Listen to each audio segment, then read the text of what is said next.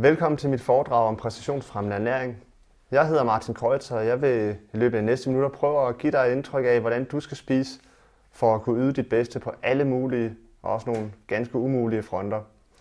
Baggrunden for, at jeg står her, det er, at jeg i rigtig mange år har arbejdet med at få løftet folks ydeevne ved at skrue på de helt rigtige kostknapper. Og det, som jeg gerne vil bibringe dig i dag, det er noget indsigt i, hvorfor i alverden det giver mening at spise kiwien med skrald, og måske overveje at tage noget rigtig ubehagelig levertræn fra morgenstunden af. Der kommer selvfølgelig også andre konklusioner på bordet, men det vil du blive introduceret til i løbet af de næste minutter.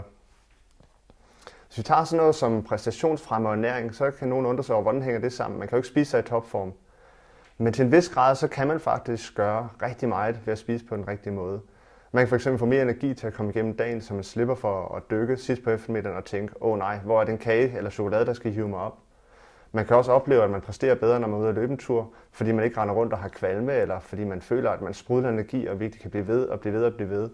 Humøret kan få større stabilitet, og i det hele taget så kan man opnå rigtig mange ting, der bidrager til en større sundhed og trivsel. Og apropos sundhed, så er det også noget som livsstilssygdomme, der motiverer rigtig mange mennesker til at lige kigge på kosten. Hvad er det, jeg skal gøre for at få den tand bedre på den ene eller den anden front? Som du ser her, så har jeg nu prøvet at vise en hel masse forskellige aspekter, der er relateret til kosten. Det er sådan noget, som jeg var inde på før. Humøret, det er sådan noget som energi og overskud. Det er også sådan noget som at ville tabe sig, der ofte driver folk hen til mig for at finde ud af, hvad er det lige præcis, jeg skal gøre for at komme fra måske en lidt for stor mave til en flad sixpack.